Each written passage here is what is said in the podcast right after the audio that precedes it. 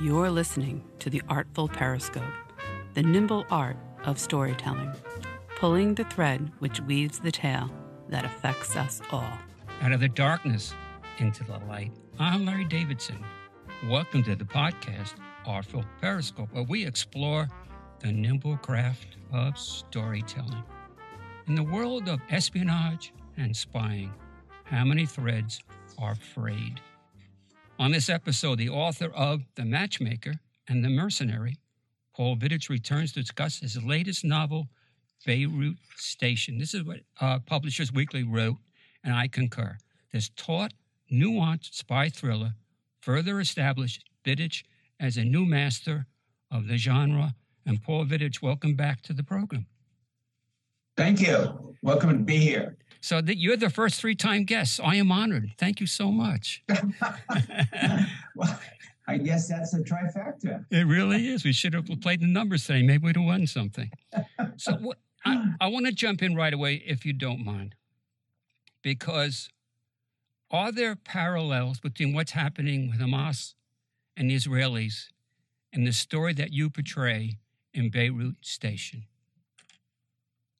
Uh, well, let me just start off by saying that the, the Middle East has been a um, source of tension and conflict since Roman times. And, and after that, it was the Ottomans, and then the French and English moved in. And since Israel became independent in 1948, there have been eight wars, numerous, you know, conflicts and, and uprisings. And so, in some ways, I was drawn to the area just because there is all of this, um, you know, this history of conflict, and it's in conflict that you find interesting stories. Um, having said that, uh, you know, my my novel is not really about the 2006 Israeli Hezbollah war. My novel is really about some individuals um, who get caught up in a war. And it's also about something else, um, which I'll call uh, it's sort of revenge, but it's institutional revenge. Right. Which the term for which is usually extrajudicial execution. It's a situation in which, you know, a head of state, um, Bush, for example, can make a finding in which um, the finding is that it's it's appropriate to deploy the CIA with Mossad to take out a terrorist. So in some ways, the the the story I'm telling is about a, particular type of conflict, uh, but it's set in the Middle East, and the, there have been just a, a sad and tragic series of conflicts between Israel and its neighbors. Um, my story is not about that but it's about um, individuals, a young, two men, three men, and a young woman who get caught up in a um, effort to take out uh, Hezbollah um, terrorists. So I'm going to kind of move to a slightly different area because this fascinates me. I believe in the world of publishing, you need to get the book out there, and the point of purchase for me is the book cover. As I mentioned before, this is the third time that you've been here, Paul. The first time I think was from the mercenary, second time from the matchmaker, and the third time is for your new book, Beirut Station. And I noticed something subtly different. And I wonder if your publisher, which is Pegasus, has elevated you in their status as terms of a terrific storyteller. Your name is as big as the title of the book for the first time. And maybe that's something that means nothing to anybody else, but to me, that says you now have elevated status as a writer based on where your name is in terms of the title of the book. Uh, I, I haven't had that conversation with Pegasus. Um, I, I, actually didn't notice that uh, they were the same type font. Um, but yes, it's it's you know people go into a bookstore and they they're drawn to something they recognize. If they recognize the author's name, like for example, Lee Child, right. you know, in his books, the Lee Child is often bigger than the name of the book because they're not really buying the book; they're buying Lee Child's book, and um, so um, thank you for um, bringing that to my attention. I, in in the film world, there was always there was a period of time in which um, the director was not a particularly important part of the production. This is the old studio system. Right. And the person who broke out of that was Frank Capra. And he named his biography, his autobiography, the name above the title. Because it, it indicated when he was able to claim his name above the title of the film, he had reached a certain apex uh, in his career recognized for his contributions. Well, I'm going to say this. welcome, welcome to your latest apex as you reach out because I know, I mean, I know Nelson DeMille very well. All Nelson has to do is put his name on the book, no matter what the title is, and the book is going to sell. So it says to me that you're reaching that stratosphere where your name is as important as the book and what's inside the covers. So this is what I want to kind of address with you your characters, you can go into depth about this, have to navigate a lot of situations on the ground based on the events of the day. As a writer, Paul Vidich, from start to beginning to the book gets in my hands, to people hear these interviews, what did you have to navigate? So it's always a complex process of finishing one novel and then feeling this void things you've spent a year, a year and a half working on characters that have inhabited your imagination that you wake up to every morning are suddenly no longer there. They're off into the world, and you know you, you don't have any influence on the way that people are going to read them or take you know take them in. So th- in that void, be- I begin to to think about what I'll write about next, and it's it's a complicated process, but invariably, I sort of start with setting. And setting is important because it's it's it's a sense of place. And it's almost always the case that when you look into the reasons for somebody to be in a particular place right. you begin to understand who those people are and so in in beirut putting people in beirut which at the time was sort of a conflicted uh, city uh, and a city that over time um, had been a sort of listening post for, you know, Mossad, for the CIA, for MI6. You sort of begin to think about what could take place in Beirut. And, and I hit upon the, the 2006 war largely because it was bookended. It was a 34 day war. It was bookended by um, you know, the, the initial bombing and then Condoleezza Rice's effort to, to bring peace. But what struck me about it was the evacuation of the foreign nationals. And, and, that was sort of a really interesting image in my mind. And I don't know if you um, ever, um, there's a book that was based in Shanghai in 1938 uh, The Empire of the Sun. Oh, it's a great movie. It's this great movie, but it's this magical book eh, where a prominent scene takes place in the um, uh, in the port where all of these foreigners are being evacuated from the city. And and I sort of thought, wow, I've got a modern situation that's equivalent, which is when 10,000, 15,000 English, French, German, American were evacuated from this port city. And, and all, all these things began to resonate in my head. And, and I'd also at the same time been very interested in this notion of you know extrajudicial executions because um, there's a very there's a moral element to that an ethical element to that and and most of my books deal with one or another ethical question that um, characters are forced to confront. And in this case, you know, I think the ethical question is to some extent, you know, what who determines what justice is?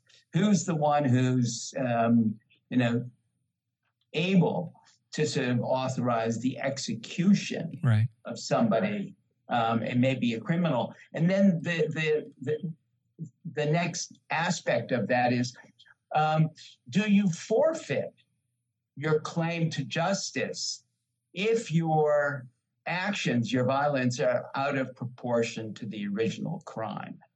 and it's this whole ancient question of justice and revenge, which in my mind is is one of the um, unfortunate, um, you know, aspects of the, the, enduring conflict in the Middle East. What um, and, in, frank, and frankly, it also comes back to a, to you know Aeschylus's Oresteia, which is his wonderful Greek um, trilogy of revenge plays, which I had been reading at the same time, and and to me that the those plays definitely had an influence in the way I structured this novel. In fact, that quote's in the beginning of the book, so you really set everything up. I want to explain to you, and you can respond after I'm done, why this book for me goes way beyond the pages and what you did. I'm going to share some personal experiences. I interviewed both of these people in the early 2000s. The first one was Roya Hakakian, wrote the book called The Land of No, A Childhood Caught in Revolutionary Iran.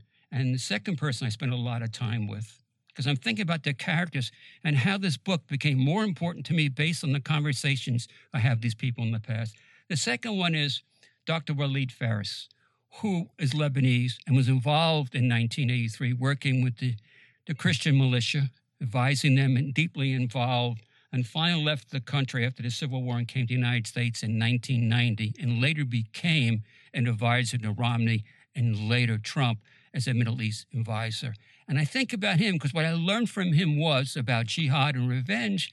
He gave us a lesson in the Sunni Shia discourse and breakdown, which really goes back to who's the rightful heir to Muhammad.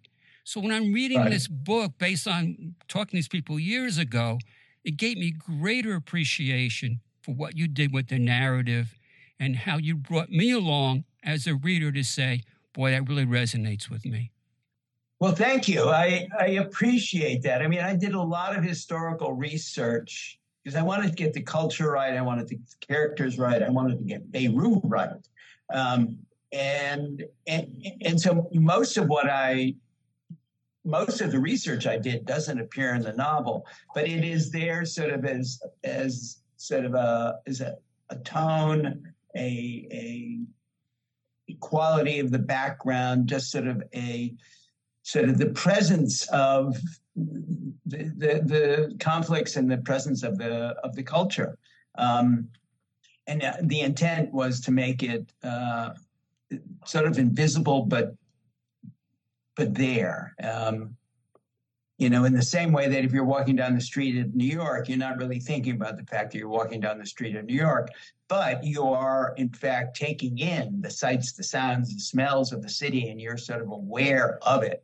And that was really what I was trying to do with my characters to make the reader feel like they were in Beirut, you know, experiencing the jasmine, experiencing the right, right. call to prayer, experiencing, you know, the the smells. Uh, so that when you come away, you think, well, so this this writer actually knew the city really well. Well, the city was once called was once called the Paris of the Middle East. That's one of the yes. tragedies, how that ended, and look what it became. And I don't know what's happening now because they're back in the news again because Hezbollah potentially get involved in the northern flank of Israel. So once again, what goes around comes around. And right now, we're dealing with the fog of war, but certainly things can happen in a very dramatic fashion in a very short time of frame. Yeah, I mean the, the, wars there have been savage and barbaric, and you know the, the the losers are all the innocent people uh, it's been very painful to watch the what's been going on in the last few days. I'm gonna, um, I'm going to go back to something that was written many, many years ago. W.E.B. Du Bois said he addressed in some of his writings something called two-ness, and I think this is applicable to some of the characters in your book, especially Annalise. This aspect of two-ness. I am this, but I'm also and something else. And how do I wrestle with this split in my life, my own personal two-ness? Right. Yeah, I I I gave her this conflicted personality. You know, I saw her as sort of the post 9/11 generation, somebody who was called to service after that tragedy and took up, you know, her patriotism and wanting to um, go off into the world and and make a difference. However, when she she was put into the field, um, she discovered you know the the difficulties, the emotional difficulties, the moral difficulties of doing that sort of covert work. Right. And it put a lot of stress on her, um, put a lot of stress on her marriage, um, and it forced her to, to grow up and and to confront some of the hypocrisies that she saw in front of her. And in some ways, it's a coming of age story for a young woman who, you know, grew up in the suburbs of Washington, D.C., and discovers the, the brutal nature of the world we live in. And, and by that, I mean, you know, America has enemies that want to do harm to us. And it's naive to think anything else. And the CIA's job is to deal with those enemies. And uh, and and a lot of what we what we understand about the CIA is that um, is stuff we don't really um, read in the press. But um, when you're a young woman and then you sort of come to this realization and you have to make your own ethical and moral um, decisions um, when you're confronted with this uh, with, with these choices you know i found that a very interesting um, premise to explore in, in her character so let's reset. This is the Artful Periscope podcast. I'm Larry Davidson. My guest for the third time, he's really quite brave coming back for a third time, is Paul Vidich. The book is called Beirut Station. So you mentioned the CIA. One of the other interesting aspects of this book, there's an operation going on in terms of an assassination, which you addressed, and involve a Mossad and CIA. And though they're going after the same person, they seem to have different goals and conflicts.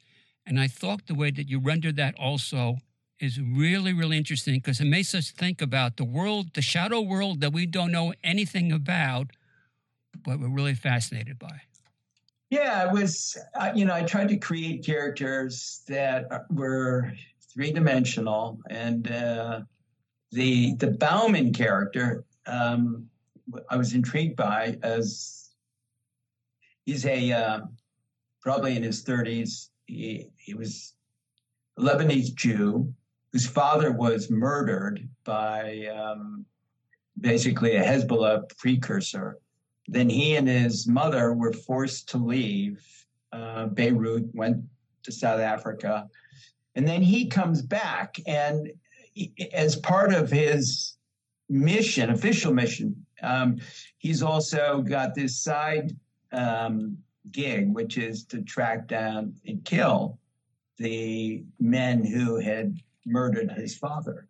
And of course, in the course of the 25 years between the death of his father and when he returns, these these young young men now become very successful. Right. And so, and so, you know, and yet it, for him, the you know the curse of the land is you know the act of revenge, and and there's this and, and, of course he goes after people whether or not they were he has the evidence against them.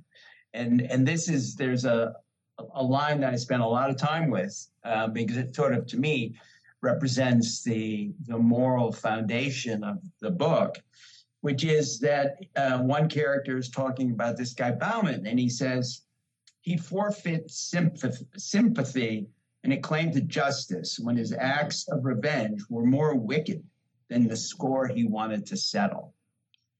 And to me, that that sums up, you know, the, the, this whole notion of the cycle of violence. When does it stop? You know, and in the Oresteia, the last play, it stops when the Furies, who are these ancient forces, right, right. are basically, you know, banished and sent underground. And Athena, the god of war, um, comes in and and sort of creates a civilization. And and it, you know it's a it's a wonderful play. And and when you read it in the context of the Middle East, it, it sort of says all sorts of things because when you look at the history of conflict in the Middle East in the last 50 years, it seems endless and it's barbaric and it, it, it and both sides, you know, are wrong and both sides are right. And it's a, it's a, you know, it's a, it's a maddening situation for sure. And it's terrible because the people who, who are the victims here are the innocent people, of which most of them are innocent. So here's here's the great irony, getting beyond the book. And I've thought about this and I've talked about this. In terms of the Semitic people in the Middle East, although the Iranians or Persians, that they have a chance, it's not hyperbole, to create the new Garden of Eden. The cooperation between the Israelis and the Palestinians and all the powers that be creates something that will be lasting and special and all the people on all sides of the issues will benefit, but they can't get past right now the cycle of violence, which I call really the blood feuds. Right, exactly. It is that is what it is, and it comes down to land. You know, so much of of the history of the Middle East is land, um, and you know the way that land has been carved up and divided you know, it was the Ottoman Empire at one point in time, and then they lost the war, and then the French and the English came in, and, and they created Lebanon and they created Syria. They just drew, you know, right. perpendicular lines right. Through villages, through farms, and suddenly people who had all been in the same place no longer are part of the same country. So you could have been living in one place for all your life and have had three nationalities and three passports. Um, and the same is true, obviously, with the Palestinians and um, and the Israelis and the West Bank. You know, these are sort of political constructions that um, you know impose themselves on the lives of the, the people who live there. Reason I mentioned earlier Roya Hakakian because it's, there's damage, collateral damage, when you're forced to leave your homeland, and you really love your homeland, but circumstances on the ground force you to leave. And you never really leave your homeland in your heart, no matter where else you're living. And I think about Bauman once again, who was forced to leave his homeland. And there's this wonderful scene in the book where Annalise is waiting outside for him, and she decides to go into this old, old bookstore, and she comes across a 1914 map. And then Bauman comes in and then takes through the bookstore out to a basically a hidden Jewish cemetery. And what he shows her is really what I call, in many respects, the big but also the small reveal about who he is and where he's coming from. Yes, that was a very important scene for me because it it it sort of represents the the tragedy of um, Lebanese Jews. Um, it had been this wonderful, open society um, that had drawn many Jews from the Middle East. Uh, and then starting in the late 50s, um, they found themselves murdered, um, expelled, and Bauman, you know, represents that. His his interest in coming back is, you know, he goes to visit the home where he had grown up, right, which right. is now, you know, lived in by a, a Lebanese family. And he says, you know, to to Annalise when he mentions this, he's like, I don't want to go back there. It's their home. You know, I'm happy to live with my memories. The memories of when I was growing up in that home are more powerful to me than whatever I could discover by going to the house that's now lived in by these this other family. So I want to go to another character, and the character is Colonel Hamadi. And he said something that I latched onto. He says, and I'm paraphrasing, the West looks at us, talking about Lebanon, as a crime novel. I am a big fan of crime novels. When you wrote that, what were you trying to say through the voice of the colonel? Just that the, and, and that's a line that I sort of picked up from one of the, the wonderful Lebanese historians. Um, I think the Middle East, and particularly in Lebanon, um, feels like the West doesn't understand it. That that the the the history of the region is seen through colonial eyes. Right. And the the result is the deep history, the deep culture, the deep language and learning um, is is overlooked, and and and it's and, and his sort of very indignant moral tone is an important part of you know how he sees um, the West and how they see themselves. I want to jump way to the end. I, I don't want to do any spoiler alerts, but this also, in terms of the art and craft of storytelling, I want to address with you. And let's be honest, I can't speak for you, I can speak for myself. I still wrestle with who I am, what I'm about, and the essence of my being. At the end of the book, you have two characters together that at the end, Annalise is wrestling with where she's going to go next because, in a sense, she's been outed by the CIA in a very precarious situation. And what fascinates me about what you do, that I'm still thinking about, we never learn her real name. Right. Thank you for picking that up. yes, it, it's uh, you know, it's in some ways we all live, um, you know, with our secrets, and uh, and even when we have, you know, people know our real name. When I was an executive at, at uh, Time Warner, you know, I'd go into an office, corner office, and conduct my business. But most of the people didn't really know a whole lot about me personally. So I was able to live that disguise of right. being a corporate executive. Right. And we all live our disguises in one way or another. A, a name happens to be something that is a, is a, a, a handle on you. You know, it, it indicates sort of who you are. It may indicate, you know, where you were born. Uh, it may, and, people take up names, listen to names, um, and make um, judgments about people by their names. And so, to in some way, she inhabited her, her cover, and and that was, you know, as I say at one point in the book, she was so deeply inhabited in her cover that that became who she was. And it was only later, towards the end, that she began to feel like this was a, a form of imprisonment that she needed to to to move beyond that uh, that name and that cover to get back to who she thought she really was. So let's reset one more time. I'm Larry Davidson. This is the podcast Artful Periscope. My guest is Paul Vidich. His new book is called Beirut Station. I read your interview with Paul Simmel or Simmel, depending on how he pronounces his last name. I thought it was terrific. I learned an awful lot. And one of the takeaways was, is your book a love story? And you said, yes, it is, because my reading is different. I get into the espionage and spying and the conflicts. And there's a very dramatic chapter where there's a shootout and a killing. And I'm thinking it's really cinematic.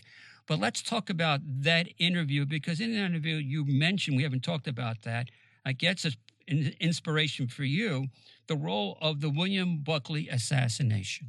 Right. So uh, William Buckley was the CIA chief of station in 1985, and he was kidnapped by Hezbollah. At that time, it was a guy named uh, Imad Mughniyeh, and uh, he was tortured. He was drugged. He was kept in confined, you know, extremely harsh conditions.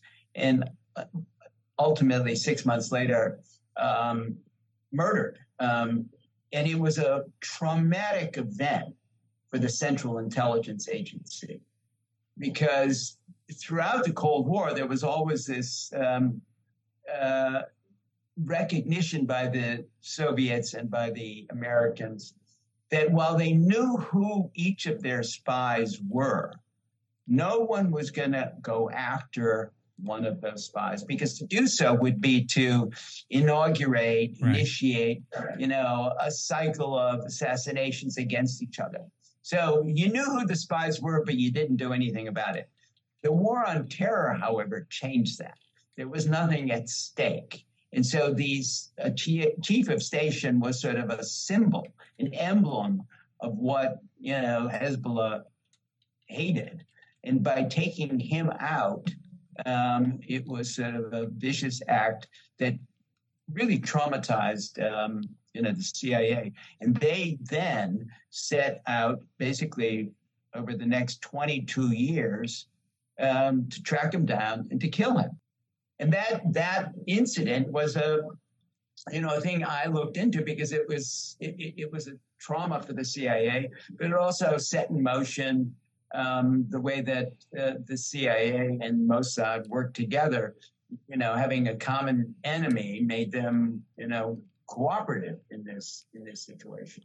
And he was a, you know, a fascinating. This guy was a fascinating. Um, William Buckley was a fascinating guy. You know, well, um, well liked, um, urbane, um, you know, highly decorated in Vietnam, and uh, you know, probably a very interesting person to have had a conversation with. So, Paul, I'm going to ask you a question you can give a very honest answer to.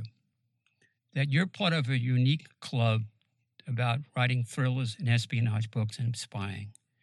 And in that club is Joseph Kanon, who I love to death, and coming up is I.S. Berry, who I think you wrote about her book.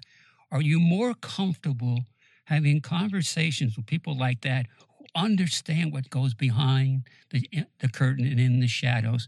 Or also, do you kind of accept the questions that get from people like me, who are basically civilians who read the book, but don't have the depth of understanding that you and some of your comrades have? Well, you know, Joe who I have lunch with, you know, regularly, uh, is a civilian like you and like me. It's just we happen to be writers who come up with characters and we enjoy telling stories. Um, I.S. Berry is a little different because she was in uh, the CIA. Um, but if you, if you, I have no doubt that the CIA she writes about was was not necessarily the CIA she lived in. Um, because I think as a as a writer, you have to remove yourself from you know the world you know in order to create the world you imagine. Um, and and so and, and, it's a it's an interesting question because if I were to sit down with Joe, he and I wouldn't be having the conversation we're having. It's it's it's he's not asking me questions about my characters or about how I developed the story, right. what the historical context is. You know, we may we may touch on writerly subjects, but we talk about our lives or we talk about you know other things in the world. Um, but and that and they're enjoyable. This is also very enjoyable because it's fun to be able to spend time, you know, with somebody who's read my book and who really uh, appreciates the work that went into it. Um, so every Sunday, the New York, New York, in the New York Times book section does a small Q and A with a writer. And the questions differ somewhat, but they're also similar. But the one question I really like is at the end. If you could have dinner with two or three other people, past or present, who would you sit down with? And for you, what would the meal consist of? uh, I read that section of the Times, and uh, I also enjoy that. And I've wondered, you know, who would I sit down with? I, I think somebody you know, it'd have to be somebody who would be fun to talk to. Um, and uh, and a lot of writers are curmudgeonly and not so much fun to talk to. But I think F. Scott Fitzgerald would be interesting because um, he he was he, he had a lot of non-writing experience, right? And I get the sense that he would be a good storyteller. But you know, it's interesting. I've had dinners with some writers um, in which we we do tell stories. And there was a dinner we had with, I guess, about nine months ago in New York. Mick Herron was here, Charles Cumming was here, right. Joe Kanon and I, and Dan Fesperman. all writers basically writing spy novels. And it was fun to talk about things. But one of the questions that was posed to the group, because Mick Herron's wife, Joe, was there, is so how did you meet? What was your, you know, origin story as a couple? And then we each sort of talked about that. And it was a fascinating conversation, uh, which would be a conversation you'd have with anyone. But with each of us as sort of as writers, uh, you know, we, I'm sure we embellished the actual event. I, I would have loved to have been there, and I'll tell you why. Because he's in my notes. Because his new book is out right now. I think it's called Secret Hours. I've watched yes. slow horses on television. It is amazing TV, and I haven't read his books yet. But when when I have time, I'm going to get his newest book because I think he's a terrific writer and storyteller. Yeah, and he has a particular vision of the world, which is you know, he he's taking people who are losers within right. MI6, which he talks about. Yeah, right, and so that's his sort of special uh, angle on on writing espionage stories. It's not about heroes; it's about anti-heroes, but not just anti-heroes, losers who end up, you know, being, you know, sloppy and, and, but being smart. Mm-hmm. and and it's and it's and and his his writing his um there's a an elegance and and comic effect to his his writing that I think distinguishes him you know among um you know contemporary authors of uh, spy fiction. And cast is everything. And Gary Oldman captures that character the way you described him. And it's not easy to do to go from written page to on the screen. And watching Oldman portray that character, very, very smart, but his office is a mess. He is a mess. His life is a mess. Yeah. But he's almost, he's almost, well, he, I don't know how to explain. He's so different that you really gravitate to him. He's like Columbo in a sense. Yeah, exactly. Yeah, he's done, he is, um, casting him was a brilliant, a brilliant act. So the last thing I'm going to do is going to turn it back onto you. We always end, at least I try to end every segment before we go to break, about what did I miss? What did I get wrong? So in terms of the conversation, something I left out, Paul Vidich, what did I miss and or what did I get wrong? I don't think you got anything wrong. I think um, it's it's a it's a novel that operates at several levels. It's the personal level. There's a political level. There's the drama of the assassination, um, and and you know one of the things I try and do is every scene has to do at least three things to move the many threads of the plot forward. And so it, it's a relatively short novel. It's about 75,000 words. Right. And many of the novels in this genre you pick up are 140,000 words.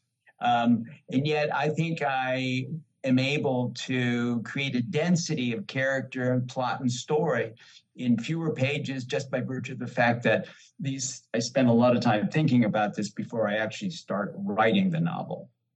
Well, what I can say before we go to break is I guarantee anybody picks this book up, they will be moved along with everything that you do on the written page. Once again, my guest has been Paul Vidich. The book is called Beirut Station. I'm Larry Davidson. This is the Artful Periscope podcast. Be right back.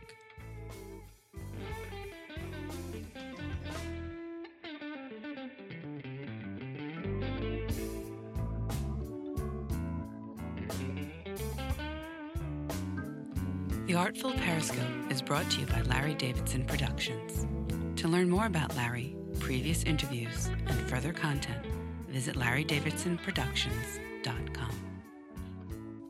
Hi, I'm Larry Davidson. Welcome back to the podcast, Artful Periscope. I want to thank once again Paul Vidich, the author of Beirut Station. Now, This is a podcast. The umbrella is on a rainy day or a sunny day. It's about storytellers. And storytellers can come from very unique places. And I'm going to talk about a group that are terrific storytellers. They're marathon runners. And as we speak, for the first time, they, well, not for the first time, there have been two new world records set. And I refer to this as like the runner not knowing what's going to happen from the starting line to the finish line. It's like the first time author doesn't know when they sit down and start creating and writing the book and that whole process the time it gets in the hands of people like myself and bookstores and podcasts and all media outlets. And this just happened recently because there's something called the Abbott World Marathon Majors Championships. And it involves these major cities throughout the world. It starts in the spring Tokyo, Boston, which I ran a couple of times, London, which I was there as a coach for Leukemia Society, took a group of runners to London to run their first marathon, Berlin, and most recently, Chicago, and coming up as we speak, New York City. And just like book publishing and promotions, both of those worlds are very, very competitive. Now, September the 24th in Berlin, a runner, female runner from Ethiopia named Assefa, ran a 211 hour, two, uh, two, uh, two hours, 11 minutes, and 53 seconds. Now, I remember, because I've been involved for running a long time as a fan, a participant, and a coach, that if you were a woman and you could break two hours and 30 minutes, you were world class. I also remember, because I've interviewed um, some Olympic athletes, marathon runners, Bill Rodgers, Frank Shorter. In those days, when they ran, if you could run 212 or under, you could be viable to get a medal in the Olympics gold, silver, or bronze. And this woman, two hours, 11 minutes, and 53 seconds, beat the old record by two minutes and 20 seconds. And it fascinates me about what the human body can do over a period of time where you don't have any limitations in terms of your capabilities. And it's the same thing for writers. So many people say, you can't, you won't, you'll never get to the public, and you can't give in to that. Because I, I'm a big fan of track and field, and going way back. I, uh, it was Roger Bannister, an Englishman, who was the first man ever to break four minutes mile, four minute mile. And he said, people said, physiologically, impossible. And he said, he was a medical student, by the way, so he understood how the human body worked. And he said, no, it's not impossible. And that world record came down and down and down but somebody has to break the barriers for the first time. And just a few days ago, the record for the men was broken again in Chicago on October the 8th by a Kenyan named Kelvin Kiptum.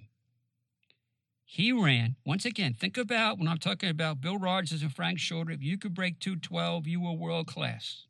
You were world class in Chicago. He ran two hours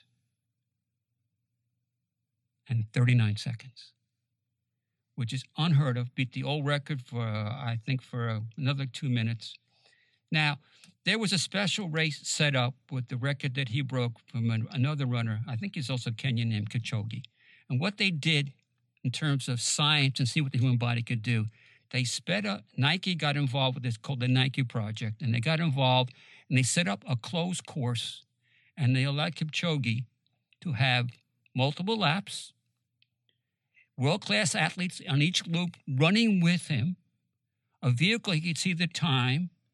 He also had all the nutrition that he needed because that's all figured out in terms of the science aspect, the scientific aspect of intake of nutrition to keep you going and he had very special shoes that were designed by Nike that were energy efficient. Now, this is not a world record, but think about when I'm talking about Roger Bannister who broke the four minute mile. Kipchoge broke two hours on this special course. I think he ran like 159, which is like most people, if they can run a six minute mile or seven minute mile, it's amazing. These guys are running way under five minutes a mile for 26.2 miles. And both runners and riders like the challenges of taking on difficult topics. When you're either talking about, let's for argument's sake, what's going on with geopolitics in the world and racism and everything else and book banning. And I think also some writers like to take it, runners, excuse me, like to take it beyond the challenge at 26.2 miles. They'd like to go even beyond. And I know this event because I ran it myself the Pikes Peak Marathon is 28.2 miles, Pikes Peak Marathon. So you start at 6,000 feet and you go to, I think it's 14.1. Why is this race so unique? It's one hill up and it's one hill down. And I think about, you know, the riders that say, you know, I'm pushing this rock up the hill, up the mountain like Sisyphus, and I'm let go, it's going to come running down on me again. But challenges motivate all of us. So let's go back to the similarities between runners, marathon runners, and storytellings. There's preparation, there's research, there's practice, even before you go to the starting line. Just like for the, the writer, they have to do their research, they have multiple drafts, they submit it to the publisher, they get feedback, what they call trusted readers, before they reach their finish line when the book is published.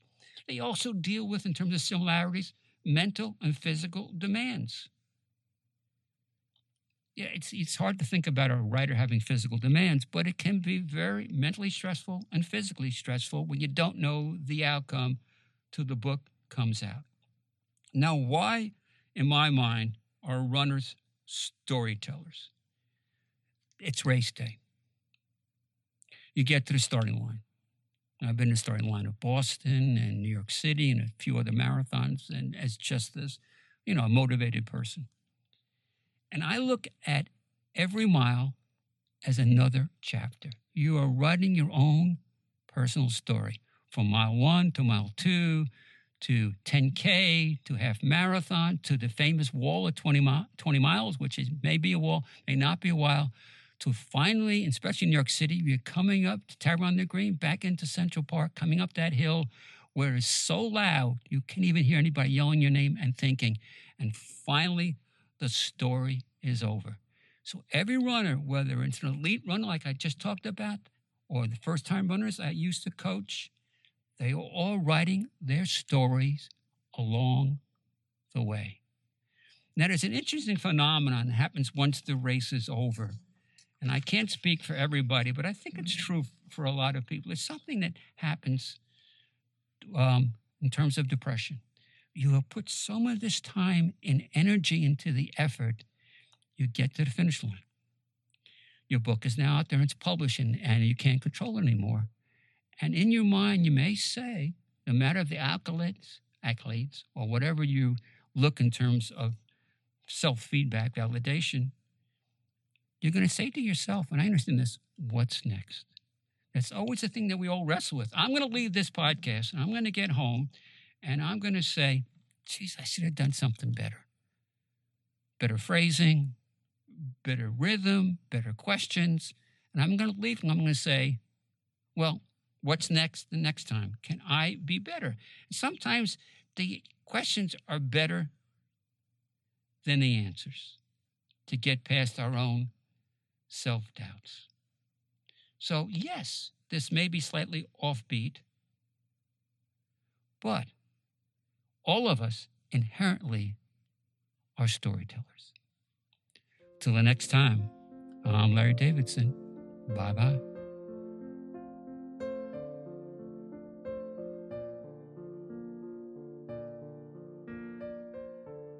The Artful Periscope podcast is brought to you by The Booth at the Sachem Public Library in Holbrook, New York, consistently voted the best on Long Island since 2015. You can find the Artful Periscope podcast on Apple Podcasts, Google Play, Stitcher, Spotify, iHeartRadio, or wherever you get your podcasts. Special thanks goes to our producer, Christy Crisafaro, sound editors and engineer, Ryan O'Hagan. The song Alleluia is performed by Vanessa, and you can find her music at starfrost.com. October Blues is performed by Dana Songs and can be found at danasongs.com. If you enjoy this podcast, visit Larry Davidson's website for more interesting content at larrydavidsonsproductions.com. You can also find out about other author related events by visiting Sachem Public Library's website at sachemlibrary.org. Join us next time as we pull the thread which weaves the tale that affects us all. To her kitchen chair, she